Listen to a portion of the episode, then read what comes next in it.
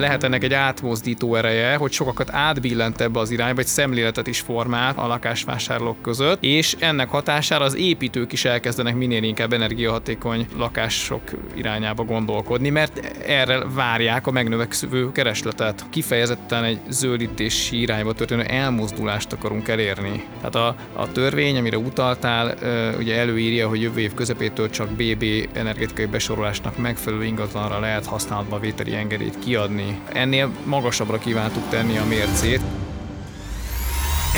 Podcast. Nagy szeretettel köszöntöm a tisztelt hallgatókat, ez itt az MNB Podcast Nánási Kézdi Tamással, Szervusztok, üdvözlöm én is a hallgatókat. Én jó magam pedig Bodnár Erőd vagyok, mai adásunkban pedig egy nagyon aktuális és nagy közérdeklődésre számot tartó témáról fogunk elsősorban beszélni, még pedig a jegybank új NHP zöld otthon programjáról, aminek nemrég mutatta be az MNB a részlet szabályait, és ami egyre több kereskedelmi bank kínálatában megtalálható már.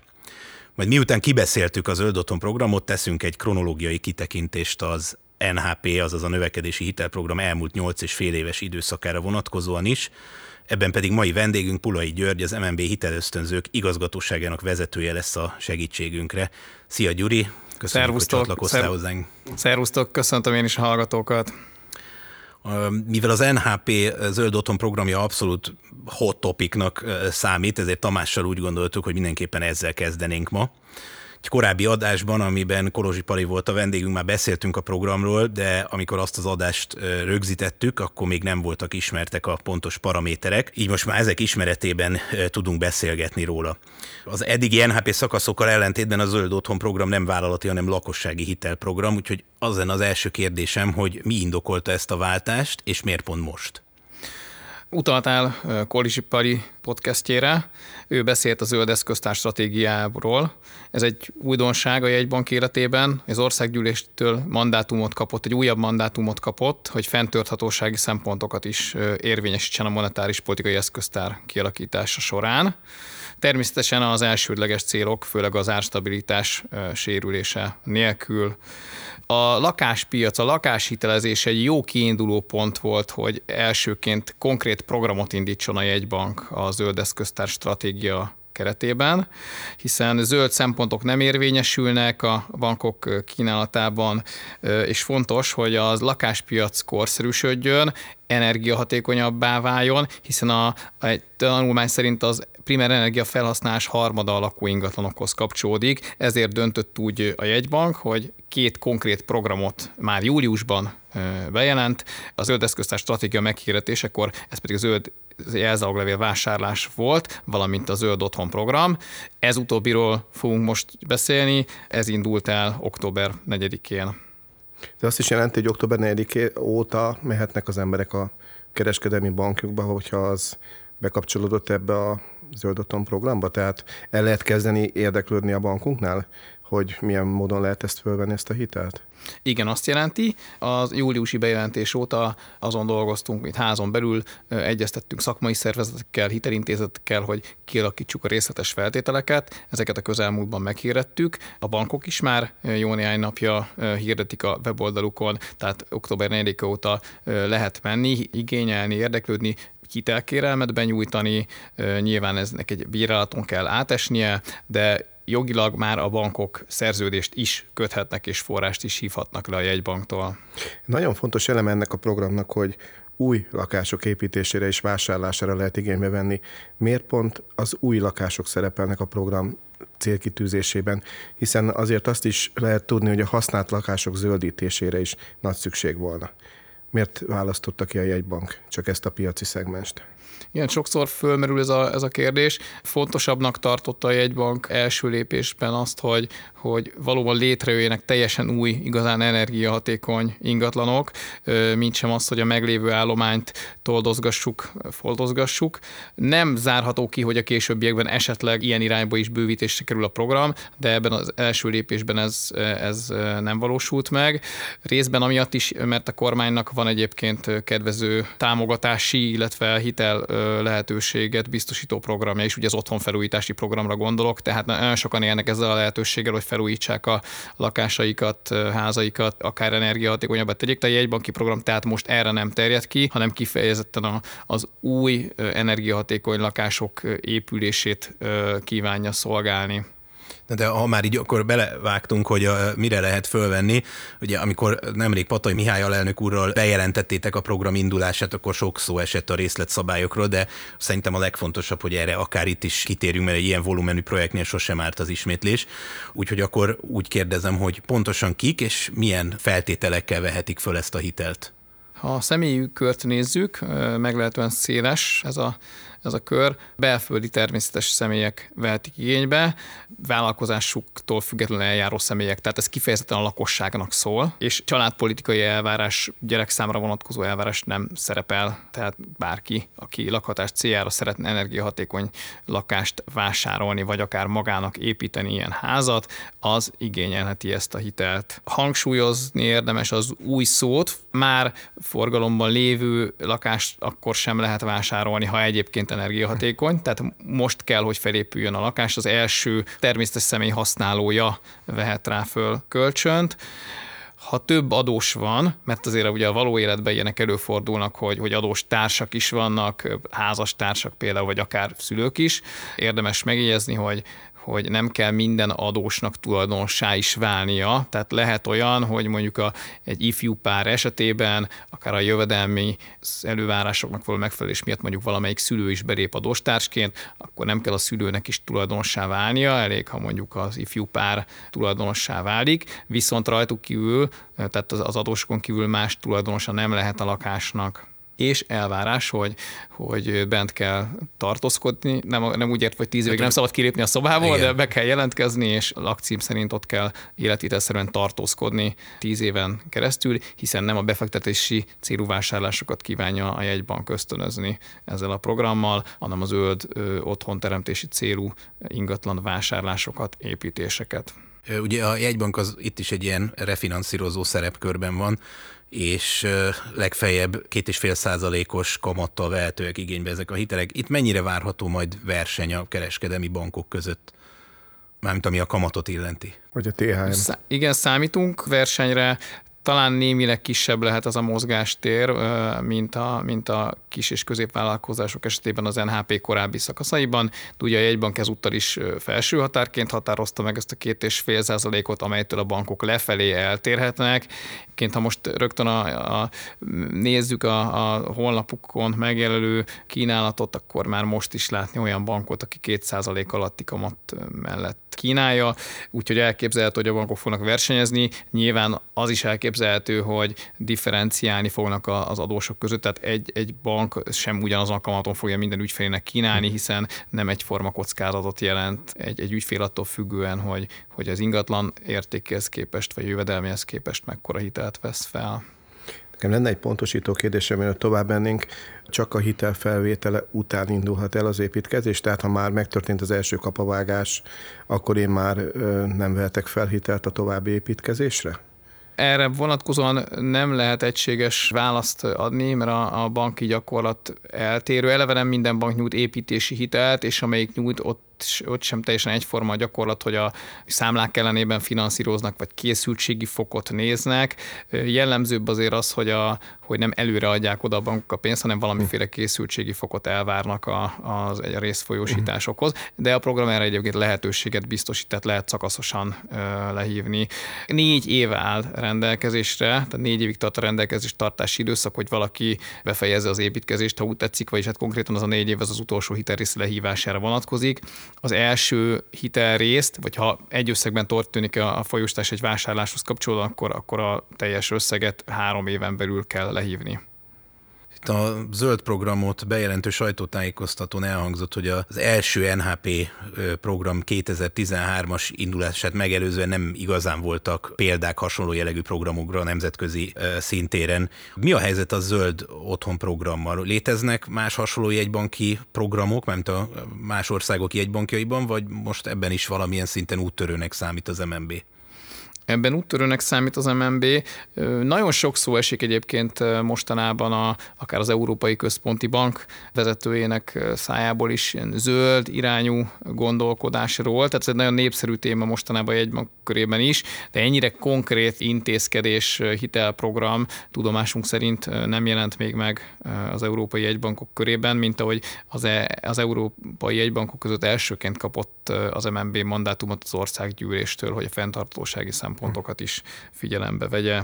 Talán azt még érdemes azért a programmal kapcsolatban megjegyezni, hogy ennek a programnak a célja nem likviditás bővítés, tehát ez nem egy lazító intézkedés, mert találkozom néha ezzel a kérdéssel, hogy, hogy miközben egyik oldalon szigorít a jegybank, ugye emeli a mhm. kamatokat, akkor ez hogy áll összhangban azzal, hogy a másik oldalon meg szórja a pénzt, most direkt fogalmazok így, de itt nincsen szó pénzszórásról, olyan értelemben se, hogy ez egy nagyon kis összegű program. Tudom, hogy a 200 milliárd forint a hallgatók többségének a szemében nagyon soknak tűnik, nekem is magánszemélyként nagyon soknak tűnik, de ha egy bank mérlegéhez képest vesszük, vagy akár csak az NHP hajrá, ugye a legutóbbi NHP szakasznak a 3000 milliárd forintos keretösszegéhez viszonyítjuk, akkor ez egy nagyon kicsi program, ez egy célzott program. Ez az összeg egyébként sterilizálódik a, a jegy később, tehát kicsapódik a jegybank bérlegében. Most nem akarok annyira ilyen szakszavakkal dobálozni, de ennek az a lényege, hogy a, a rendszerben lévő likviditás kívánja ezzel bővíteni. Ez nem egy lazító intézkedés, tehát továbbra is a szigorítási ciklus van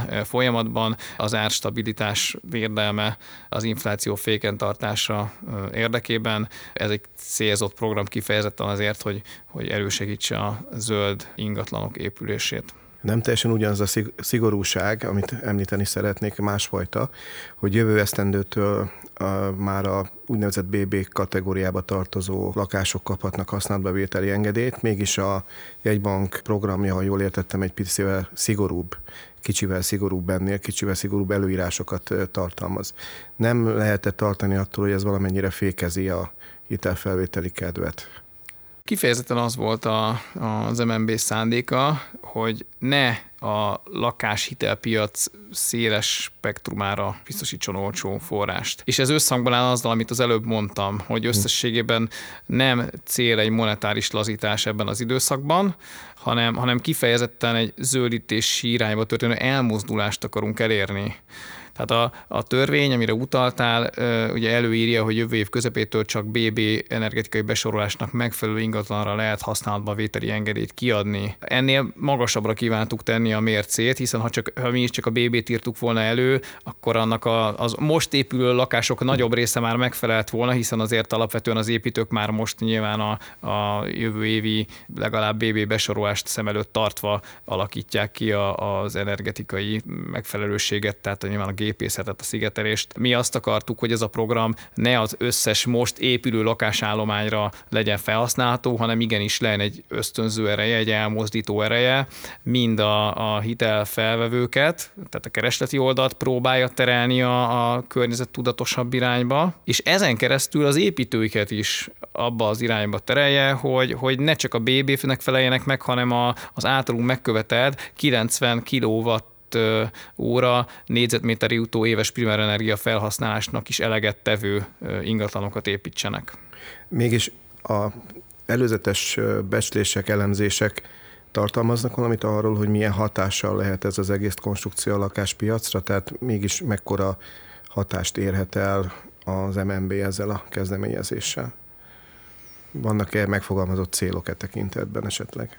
Számszerű célok nincsenek. Nyilván, ha megnézzük a, a programnak a teljes volumenét, akkor azért csodákra ez alapján nem lehet számítani, hiszen ha ezt a 200 milliárd forintot vesszük, akkor 40 millió forintos átlagos hitelösszeggel számolva ez egy 5000 család számára jelentett kedvező finanszírozási lehetőséget, tehát ha úgy tetszik, akkor 5000 lakás vásárlásában vagy házépítésében játszhat szerepet, és ugye ez nyilván ezeknek a, egy része valószínűleg alapból is kedvező energetikai besorolás mellett épült volna, de bízunk abban, hogy ezzel együtt van elmozdító ereje, tehát, hogy vannak, akik kifejezetten emiatt kezdenek el zöld lakásban gondolkodni.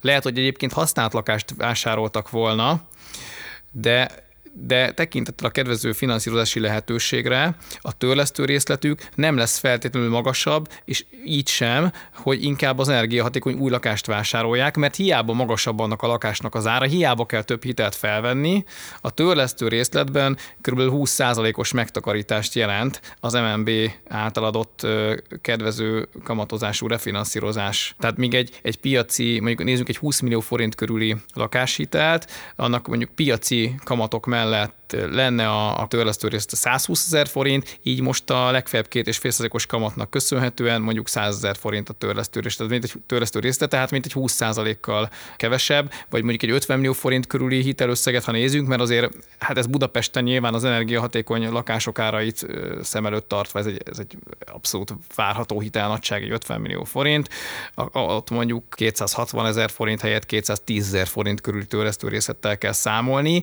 tehát lehet, hogy itt megtérül az, amennyivel többe kerül a, az új lakás. Arról nem is beszélve, hogy ugye hosszabb távon nyilván ez egy értékállóbb, egy, egy energiahatékony új lakás, és még a rezsiben is meg lehet takarítani.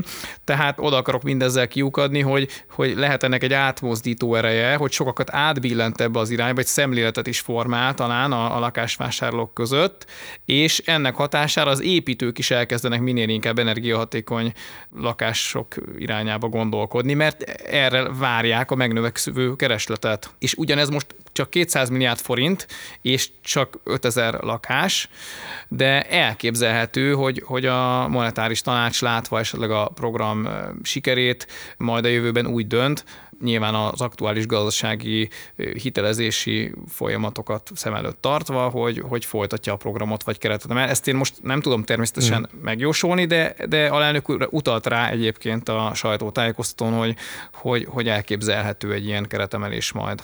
Mint ahogy az előző NHP programoknak is több szakasza volt egymást követően. És akkor beszéljünk egy kicsit, ha már ugye itt átváltottam a témát, a jegybanki hitelprogramnak az ezt megelőző szakaszáról, az NHP hajráról, ami a közelmúltban zárult le, és ami a pandémiás helyzet kezelésére életre hívott válságkezelő program volt lényegében. Ahogy néztük itt az eredményeket, ugye a hajrák keretében a, a hiteleknek ugye a, nagyjából háromnegyedét a kereskedelem, az ingatlan ügyet, ügyletek, a feldolgozóipar, a mezőgazdaság és az építőipari ágazatokban tevékenykedő KKV-k vették föl, és hogy ahogy én elnézem, ezek közül az ágazatok közül voltak, amiket jobban megütött a, a tavalyi válság, és volt olyan is, ami egész jól megúszta ezt az időszakot. Szerinted miért pont ezeken a területeken voltak a legnagyobb hitelfelvételek? Ugye a legnagyobb fel, hitelfelvő a kereskedelem szektor volt. Talán a, nekik jelentett a legnagyobb segítséget a forgóeszköz hitel ismételt visszahozása, majd ugye itt fogunk beszélni a program korábbi szakaszairól, de, de talán az, azt érdemes ezen a ponton megemlíteni, hogy amikor tavaly tavasszal a koronavírus járvány megjelenésekor elindult az NHP hajrá, akkor nagyon szélesre lett nyitva a korábbi NHP Fix nevű szakaszhoz képest a, a felhasználási lehetőségek köre. Ugye korábban csak beruházási hitel lehetett a program keretében nyújtani, illetve igényelni. Most viszont a forgóeszköz hitelre is lehetőséget biztosította az NHP hajrá, és ez azért volt fontos, mert a koronavírus járvány miatt nagyon sok vállalat árbevételt csökkenést volt kénytelen elszenvedni. A készletállomány, a követ, vevőkövetelés állomány és az egyéves bérköltség erejéig szabad felhasználásra kaptak lényegében a KKV-k forgóeszközét. Tehát nyilván a kereskedelemben különösen fontos szerepe van a, az árukészleteknek, tehát ez lehet a, az egyik ok, amiért ilyen magas arányban jutott hitel ez a kereskedelem szektor, de egyébként mindig is a top három ágazat része volt a korábbi szakaszokban is a feldolgozóipar és a mezőgazdaság mellett. Ami most talán újdonság volt a hajrában, hogy a, az ingatlan ügyletek és az építőipar ágazat is magas részesedést tudott a hajrában elérni. Ehhez pedig azt érdemes talán okként megemlíteni, hogy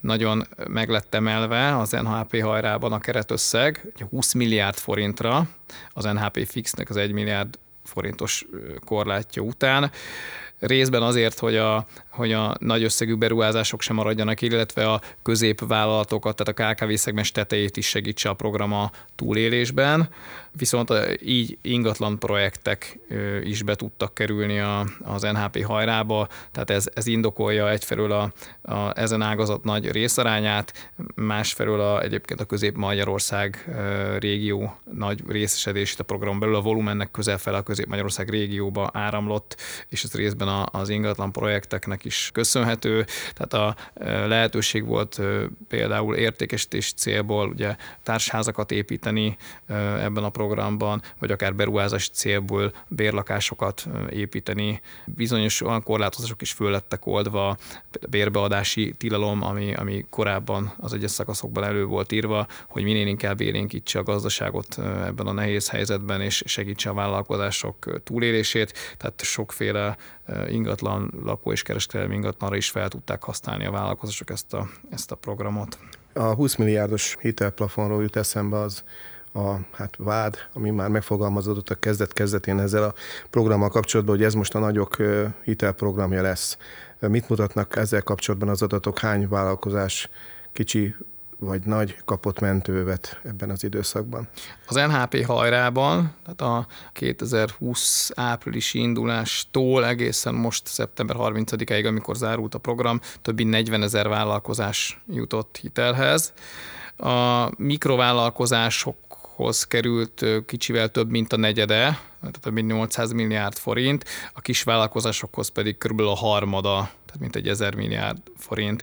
Úgyhogy alaptalanok azok a vádak, mi szerint az NHP hajrá csak a nagy vállalkozások forrás utását segítette, az is mutatja ezt a tényt, hogy a medián hitelméret 10 millió forint, tehát ez azt jelenti, hogy az ügyleteknek a fele 10 millió forint alatti volt.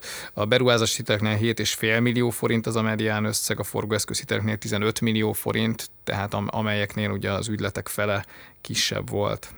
Ugye azt ne felejtsük el, ezt érdemes hangsúlyozni, hogy az NHP hajrá fő szerepe, hogyha jól értem, az a túlélés volt a Covid járvány beköszönte után. Mennyire jókor és mennyire jó helyen indította el az MNB ezt a programot?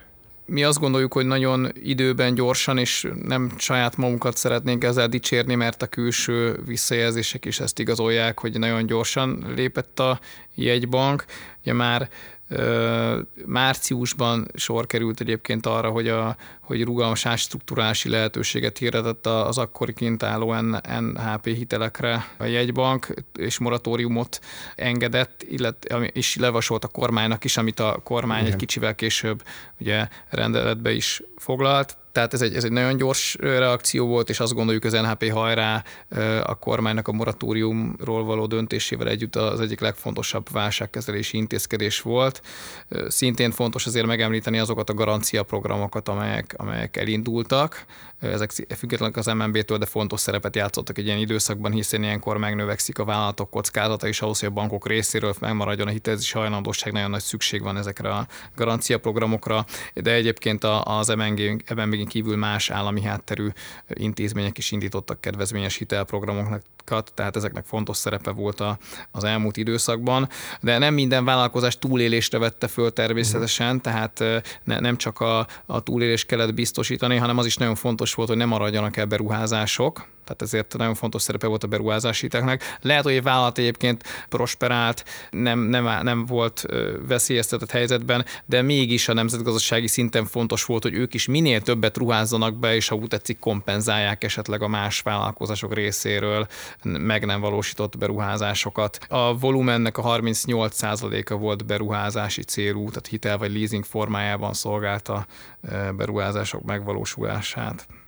Az első, tehát a legelső NHP-t 2013-ban indította útjára az akkor már Motolcsi György vezette jegybank, hogy a 2008-2009-es gazdaság és pénzügyi válság hatására jelentősen mérséklődött vállalati hitelállományt felpörgesse, tehát lényegében az is egy, egy válságkezelő program volt. Most így ennyi idő elteltél 8 és fél év távlatából mi mondható el, mennyire volt sikeres az NHP, illetőleg mennyire volt sikeres az első szakasz, és a következő, azt követő szakaszok mennyire tettek még hozzá az eredmények eléréséhez? Ez egy nagyon nagy újdonságnak számított akkoriban, hiszen a Ugyan 2012-ben már megkezdődtek a kamat csökkentések, de, de azért az volt a tapasztalat, hogy ez nem igazán gyűrűzik be a KKV-k által ténylegesen érzékelt kamatokba. Abban a kamatkörzetben elég nagy megdöbbenést váltott ki ez, ennek a programnak a, a bejelentése szakmai körökben, bankári körökben. Konkrétan ilyen intézkedés nem igazán volt példa más jegybankoknál, hasonló eszközök voltak, például a nevében elég hasonló a az angol jegybank eh, Funding for Lending szkímje, de mégis teljesen más logika mentén működött, vagy az Európai Központi Bank likviditás biztosító műveletei, még a hosszúnak mondott likviditás biztosító műveletei is, is csak néhány évesek voltak, tehát a programok általában általános felhasználásra adnak forrást, és esetleg megkövetelik, hogy, hogy a hitelállomány valamilyen mértékben növekedjen, de arra nem igazán volt példa, hogy, hogy tulajdonképpen pántlikázott hiteleket adjon egy-egy bank, tehát hogy konkrét kihelyezésekhez, konkrét feltételek melletti kihelyezéshez adjon direktben refinanszírozást a kereskedelmi banknak a jegybank, és itt pedig ez történt, hogy megmondtuk, hogy milyen célra használhatja fel a jegybanki forrást a kereskedelmi bank, és meghatározott egyes ügyletekhez, már nem, nem úgy értem, hogy szemezgetve, hanem, hanem a feltétlenül megfelelő konkrét ügyletekhez adta a jegybank a, a 0%-os kamatozású forrást, amit ugye a bankok 2,5 százalékos kamatmarzs mellett adhattak tovább. Ez egy nagyon-nagyon kedvező hitel lehetőségnek számított az akkori kamat környezetben, ezért hiába volt esetleg a bankoknak a verziója a KKV-k hitelezések, vagy a KKV-k egy részének hitelezésével kapcsolatban, akkora érdeklődés volt a program iránt, hogy elkerülhetetlen volt, hogy a KKV-kra terelje a bankok figyelmét ismét ez a program. Tehát nagyon sok KKV, aki nem mert hitelfelvételben gondolkodni, halasztotta a beruházását évek óta, a kedvező hitel lehetőségből adódóan hiteligényel állt elő, ez élénkítette a banki versenyt. Ugye az első szakaszban, ami, ami 13 tavaszán meg lett hirdetve, az, az csak egy nagyon rövid időszak volt. Nyár végig tartott lényegében ez a, ez a szerződéskötési időszak. Ekkoriban még nagyon sok volt a hitel kiváltás. Ennek az volt a szerepe, hogy egyrészt felrázta az álló vizet, lehet mondani, tehát hogy tényleg ráirányította a bankok figyelmét a KKV szektorra, nagyon sok KKV tudott élni azzal a lehetőséggel, hogy a korábbi devizahitelét forintra váltsa. Mert ugye általában a forintosításról mindig a lakossági ügyfelek kapcsán esik uh-huh, szó, igen. de azért ezt ne feledjük, hogy nagyon sok KKV ebben az időszakban tudta a devizahitelét for, kedvező forinthitelre váltani, és ezzel megszabadulni az árfolyam kockázattól. Sokan a kedvezőtlenebb kamatok mellett felvett forintütőleket cserélték fix, két és fél százalékos forint hitelre. Ugye itt el szoktuk mondani, hogy nem csak a kamatszint a kedvező, hanem az is, hogy ez futamidő végig, végig rögzített, tehát kiszámítható. És akkor 13 őszén jött a második szakasz, ami időben sokkal elnyújtottabb volt, és ez már lehetővé tette a kisügyfelek kiszolgálását és szerint ez az időszak, amikor, amikor tényleg a KKV-k igen széles köre tudott élni ezzel a lehetőséggel, már volt idő előkészíteni rendesen a beruházásokat, a beruházások finanszírozását, tulajdonképpen ezt tudta ténylegesen már kiszolgálni a KKV-k széles körének az igényeit és ráadásul itt még a leasinget is bevezettük, mint finanszírozási formát. Ugye ez egy tipikus eszközvásárlásokhoz kapcsolódó finanszírozási forma, és azért kedvező, mert a leasing tárgy maga a fedezett, tehát akár a kockázatosabb vállalkozások is tudtak élni így módon a, ezzel a kedvező finanszírozási lehetőséggel, mert később a faktoringot is bevontuk a finanszírozási formák közé. Ugye a második szakasz 2013 őszétől egészen 2015 végéig tartott, tehát ez már egy nagyon kiegyensúlyozott szakasz volt, és ott már a, a volumenek a kétharmadát beruházási hitelek tették. Tehát a program egyre inkább, már a második szakaszban az új hitelekre fókuszált, ott már 10%-ban korlátoztuk a hitelkiváltás lehetőségét. Tehát főleg az új hitelekre terült a hangsúly, és azon belül is az új beruházási hitelekre. És aztán később a 16-ban már a fokozatos kivezetési egyében indult el a harmadik szakasz. Hiszen ekkora az a csökkenő trend a KKV hitelállományban, ami miatt el, elindításra került az egész NHP, már megtört. Tehát 13-ban megtört az a csökkenő csökkenő trend, amit a megelőző években tapasztaltunk a 2008-as válság kitörése óta. Minden évben 5% körül mértékben csökkent a KKV hitelállomány. Ez megállt ez a csökkenés, és növekedésnek indult, és 2016 körül már növekvő dinamika volt, ezért gondolta a jegybank, hogy fokozatosan kivezeti az NHP-t, ennek jegyében indult el a harmadik szakasz az NHP-nek, és azt már kizárólag beruházásokra lehetett használni, valamint hiánypótló jelleggel volt egy olyan egy deviza pillére is ennek a harmadik szakasznak, ugye a korábbiakban erre nem volt példa, hogy a természetes fedezettel rendelkező vállalkozások, tehát praktikusan az exportőrök devizában is tudtak felvenni kedvező finanszírozást a program keretében. Ezt a devizatartalék terhére nyújtotta a jegybank akkoriban. A kivezetési szakaszra azért is került sor, mert a magyarországi vállalati hitelpiac valamilyen mértékben a saját lábára állt a jegybanki stimulusnak köszönhetően, vagy beavatkozásnak köszönhetően? Igen, ekkoriban már, már pozitív tartományban volt a KKV hitel dinamika. Nem igazán volt továbbiakban indokolható a programnak a, a fenntartása mert azért azt érdemes megjegyezni, szerintem sokaknak ez sem teljesen világos, hogy ezért ennek van egy, egy költsége a jegybank oldalán. Tehát sokan azt várnák, én azt hallom, amikor ismerősökkel, barátokkal beszélgetek, hogy mindenkinek a magától értetődő lenne, hogy de hát miért nem ad a jegybank olcsó forrást mindenre, meg még többet, ugye, mintha ennek egyébként sem nem lenne költsége. És kétségkívül igaz, hogy jegybankoknak van egy bizonyos pénzteremtési tulajdonsága, képessége, de igenis ennek a programnak költsége van a jegybank oldalán.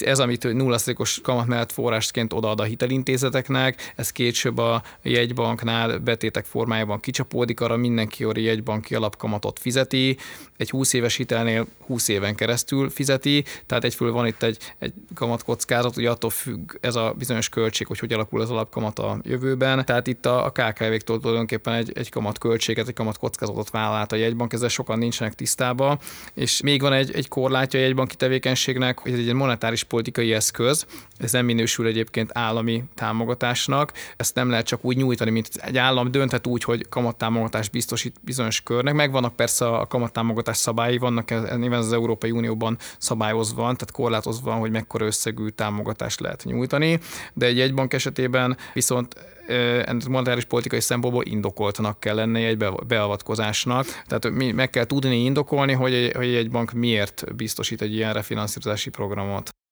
egy szakaszt kiadtunk, amire érdemes lenne utalni, mert ugye volt egy hosszú szünet a harmadik szakasz után, viszont 19-ben indult még az NHP fix igen. És ott nem az volt az oka, hogy nem ment a KKV hitelezés, mert egyébként akkoriban már két személyű hitel dinamika volt megfigyelhető a KKV hitelezésben, hanem, hanem az volt a jegyben a megfigyelése, hogy ismét nagyon erősen visszatértek a változó kamatozású hitelekhez a, a vállalkozások, mert rövid távon olcsóbbnak bizonyul egy, egy alacsony változó kamatozású hitel. Ez kicsit olyan, mint a devizahitel, amikor nem hosszú távon gondolkodnak, nem változásokban gondolkodnak az ügyfelek, hanem azt hiszik, hogy az aktuálisan fennálló kedvezmények, kedvező feltételek fognak az idők végezeteig fennmaradni, vagy legalábbis a hitelfúdom ideje végéig, és azt szerette volna a jegybank, hogyha, hogyha nagyobb teret nyernek a hosszú hitelek között a fix kamatozású hitelek, hogy ne legyen az ügyfeleknek kamatkockázata. Ugye a lakossági hiteleknél is volt volt egy ilyen elmozdulás ebbe az irányba terelés,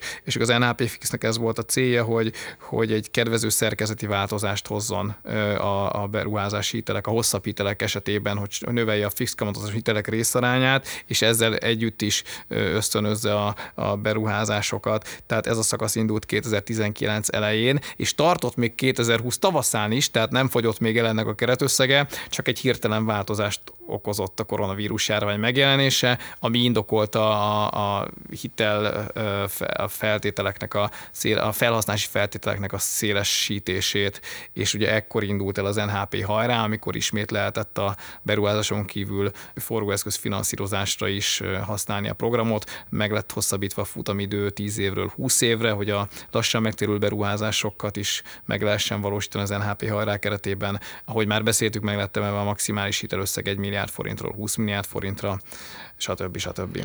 A fix hitelkamat, tehát a fix hitelkamatok terén sikerült átállítani a váltót, ha jól emlékszem, ugye? Tehát, hogy a nagy része azért a hitelpiacnak a fix kamatozás felé mozdult el a jegybank beavatkozásának. Igen, igen, igen, igen.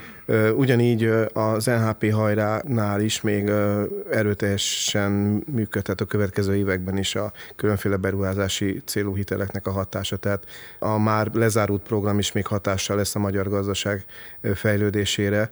Nem tudom, hogy arról van-e mérleg, van-e kimutatás, hogy az elmúlt nyolc és fél esztendő a növekedési hitelprogramnak a különféle szakaszai összességében mennyivel segítették, hogyan segítették a magyar gazdaságnak a fejlődését, növekedését, hogyan járultak hozzá ez a folyamathoz. Miután a, a válaszolnék a, a nyolc év hatásaira, hadd térjek egy kicsit ki arra, amit a kérdésed első felében mondtál, hogy ugye még, még ezek a hajrák keretében jutott hitelek fogják támogatni a gazdaságot. Ez, ez valóban így van, de, mert ugye itt is érték a jegybankot olyan vádak, hogy hirtelen ért véget ez a hajrá. Ugye már részben erre reflektáltam, de még annyit azért hozzátennék, hogy hogy valóban lezárult a hajrá szerződés kötési időszaka, de ne felejtsük el, hogy ez a nagyon nagy volumenű hitelállomány, amit az, amit, amire most szerződést kötöttek az, el, az elmúlt mondjuk másfél évben a vállalkozások, ugye ez kb. 1500 milliárd forintnyi forgóeszközhitel. Ez kint áll a vállalkozásoknál még, még akár két vagy három évig. A forgóeszközhitelek Igen. mondjuk csak két vagy három Igen. évig, de, de ez segíti a mostani tevékenységüket is. A, a beruházási hitelek, ugye ez, ez több mint ezer milliárd forintnyi beruházási hitel, azok között vannak szakaszos lehívásúak is, ahol uh-huh. olyan projektek vannak, ugye, amelyeknek még zajlanak a, a beruházók, még rég hívják le őket.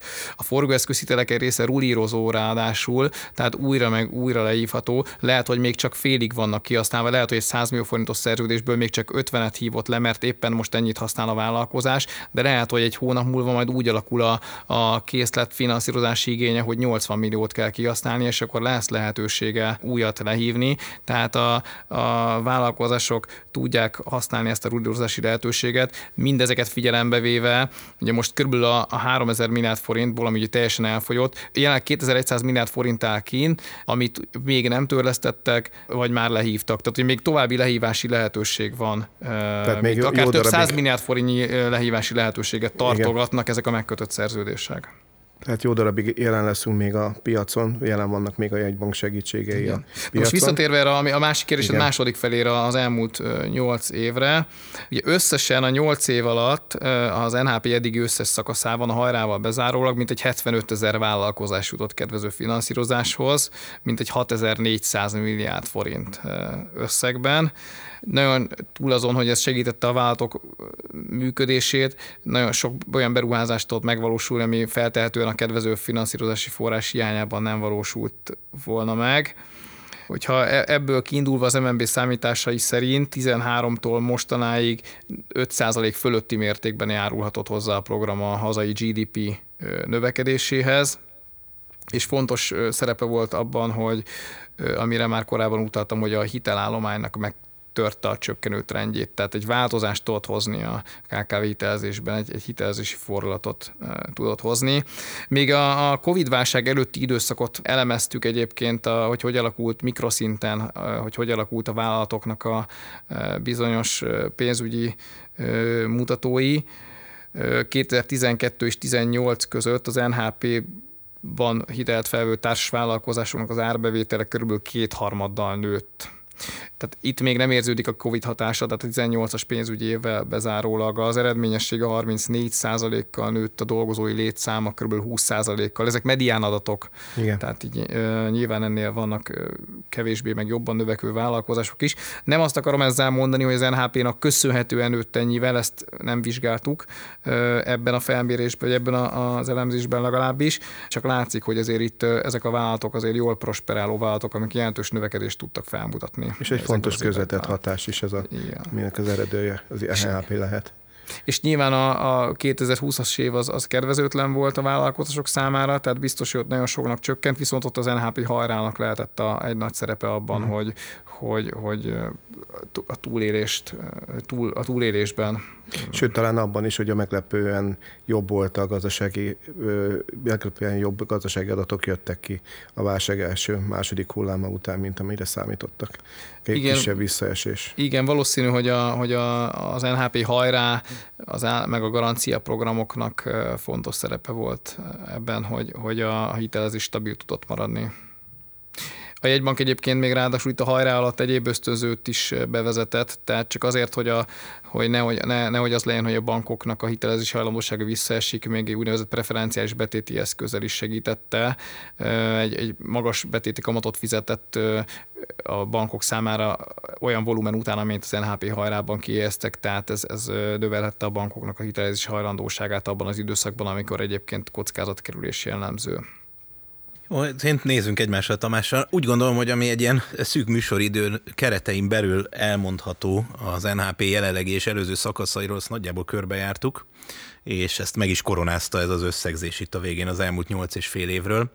Köszönöm, Gyuri, hogy itt voltál velünk és beszélgethettünk veled az NHP összes, tehát az elmúlt nyolc és fél éves időszakáról, és a hallgatóinkat meg arra buzdítom, hogy továbbra is kövessék az MNB podcast adásait, illetve az összes közösségi média felületünket, hogy a legújabb jegybanki hírekkel kapcsolatban képbe legyenek. A viszonthallásra! Viszonthallásra. Köszönöm, hogy meghívtatok, és hallgatóknak is köszönöm, hogy meghallgatták az adást. Viszonthallásra! Az adásban elhangzottak a beszélgetésben résztvevők saját véleményét tükrözik, amely nem feltétlenül egyezik a Magyar Nemzeti Bank véleményével, így azok nem tekinthetőek egy banki álláspontnak.